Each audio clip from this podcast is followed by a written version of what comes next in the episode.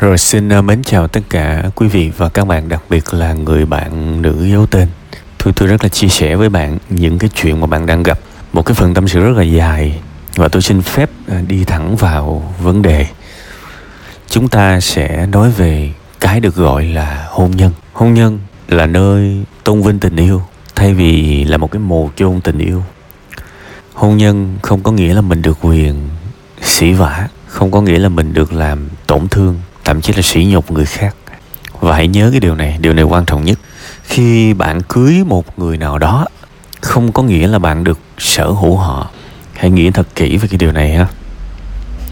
Tất cả những người chồng và những người vợ, các bạn cần ý thức được rằng bạn cưới một người nào đó, họ vẫn không bao giờ là của bạn.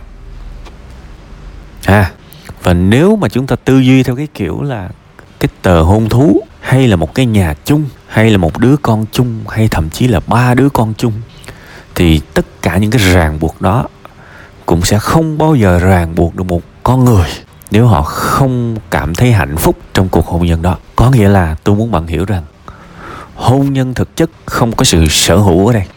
Tôi chưa bao giờ khuyên người khác phải dừng một cuộc hôn nhân. Chưa bao giờ tôi khuyên người khác phải dừng lại cuộc hôn nhân của họ, tại vì đó là một quyết định lớn, một quyết định khó và đầy tổn thương, đầy đau đớn, đầy khó khăn. Và kể cả trong cái phần tâm sự này, tôi tôi cũng nói rõ với các bạn luôn nha. Tôi không khuyến khích người bạn này ly hôn. Tuy rằng, một cách chân thành luôn, tôi muốn bạn nghĩ lại về mối quan hệ này, nghĩ lại về cuộc hôn nhân này. Vì nếu nó tiếp tục cái điều này, bạn sẽ chuyển chuyển từ cái chế độ yêu sang chế độ hận chồng bạn đó mà một cuộc hôn nhân mà nó ngập tràn cái sự thù hận, thì cuộc hôn nhân đó có để làm gì? Đương nhiên tôi đang nói chuyện với đầy cái sự thấu hiểu về văn hóa việt nam, về cái cái nỗi sợ dị nghị với những người tan vỡ, với những cái ràng buộc về con cái. Nên tôi muốn tôi muốn bạn nghĩ về cái cuộc hôn nhân này. Và câu trả một cái câu hỏi có thể là bạn sẽ sởn gai ốc á. Và có khi bạn không dám nghĩ tới nó, tuy rằng nó có thoáng qua trong đầu bạn. Thì tôi muốn bạn hãy nghĩ về nó một cách nghiêm túc. Bạn tự hỏi bản thân mình đó là, ví dụ bạn tên tin tên thanh đi. Bạn nói là, thanh ơi, mày có cần cuộc hôn nhân này không? Và hãy cho mình một năm để trả lời, ha, hãy cho mình một năm để trả lời. Và sau đó có một quyết định. Nếu tiếp tục mình cần làm gì, mình cần sửa cái gì, mình cần giao tiếp cái gì, ví dụ một cái yêu cầu thẳng thắn, em cần sự tôn trọng. Em cần được lắng nghe, em muốn anh dừng việc chửi lại. Và thậm chí có thể là một cái lời yêu cầu mạnh hơn, là em sẽ ra khỏi cuộc hôn nhân này nếu em tiếp tục bị sỉ nhục như thế. Và hãy cho người ta biết là mình serious, mình nghiêm túc. Và đương nhiên, bên cạnh đó là đầy thiện chí về cái nỗ lực của mình để cứu vãn cuộc hôn nhân này.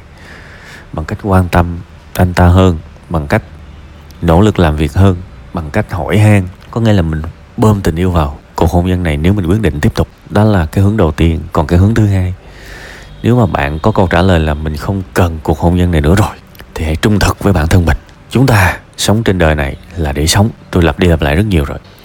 Và trong cái sống đó, cái sống tối cao đó, thì ở bên dưới nó có những thứ ít quan trọng hơn là sống. Ví dụ gia đình ví dụ, kiếm tiền, ví dụ, sự nghiệp. Bạn nghĩ mà xem, chúng ta có mặt trên đời này là quan trọng nhất là để sống. Thử. Bạn thấy đúng không? Sống là quan trọng nhất. Chứ nếu mà mình biết tuần sau mình chết, thì thử xem. Thử xem chúng ta cảm thấy mọi thứ khác có quan trọng bằng không? Có ai mà biết là tuần sau mình chết mà mà ngày hôm nay vẫn còn đánh giá cao sự nghiệp không? Vẫn còn đánh giá cao những cái thú vui không? Đúng không? Nên là chúng ta có mặt trên đời này là để sống. Và tất cả những thứ làm cho sự sống của chúng ta trở thành địa ngục thì chúng ta phải suy nghĩ lại, ha. Và cũng lưu ý, tất cả những gì tôi nói ở đây là những gợi ý để bạn suy nghĩ. Vui lòng không copy lời tôi để nói với chồng bạn. Đó là sự cẩu thả trong hạnh phúc của mình. Tôi rất là gắt trong cái chuyện này nha. Tuy rằng các bạn có chia tay, chia chân, tôi cũng chẳng bị ảnh hưởng gì đâu. Nói thật, tôi có bị làm cái gì đâu mà tôi phải sợ. Nhưng cái tôi quan tâm thực sự, tôi sợ cho hạnh phúc của các bạn á vì các bạn đã học vẹt các bạn đã copy copy cập dê những cái ý tưởng, những cái chuyện làm ăn, những cái chuyện thi cử đủ rồi. Và những cái đó thực ra nó cũng không quá nghiêm trọng nhưng làm ơn đừng có cộp dê cho những cái chuyện liên quan tới hạnh phúc của mình. Vì tôi thương các bạn lắm, tôi làm những cái chương trình như thế này, chẳng có lý do nào khác ngoài trừ tôi rất thương các bạn và tôi không muốn các bạn bất hạnh. Mà không muốn cuộc sống bất hạnh, không muốn một cuộc sống bất hạnh thì mình phải để ý thật nhiều cho cái hạnh phúc của mình bằng cách suy nghĩ, bằng cách đắn đo, bằng cách dám nhìn vào những cái chuyện mà mình rất sợ hãi, bằng cách dám đặt ra những câu hỏi và trả lời thấu đáo. Thiệt. Và cuối cùng ra một cái quyết định tốt nhất cho cuộc sống của mình. Và tôi cũng đề nghị bạn xem lại cái tập tri kỳ cảm xúc về mất ít và mất nhiều. Với tôi bây giờ, tôi ra những cái quyết định khó, tôi toàn sử dụng cái phương pháp đó có rất nhiều tình huống ngặt nghèo, chỉ có mất ít và mất nhiều thôi. Tuy rằng ai cũng muốn nó được, nhưng đương nhiên hãy thử một cơ hội cho cái sự được. Hãy thử một cơ hội hết mình cho những cái vẻ vang. Nhưng nếu mà mình thử và mình biết nó không được nữa rồi, nhất là khi sự vẻ vang đó, hạnh phúc đó, nó thuộc về người khác, cái quyết định nằm trong tay người khác. Và nó cần sự kết hợp, chứ không chỉ là một mình mình mình làm là được. Thì hãy dám đưa ra cái cái phương trình cuộc đời, mất ít và mất nhiều đó là những gì tôi tâm sự với bạn.